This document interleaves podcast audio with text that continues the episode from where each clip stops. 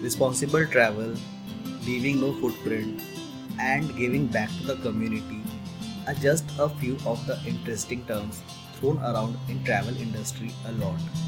But apart from being a marketing jargon, what is responsible traveling all about?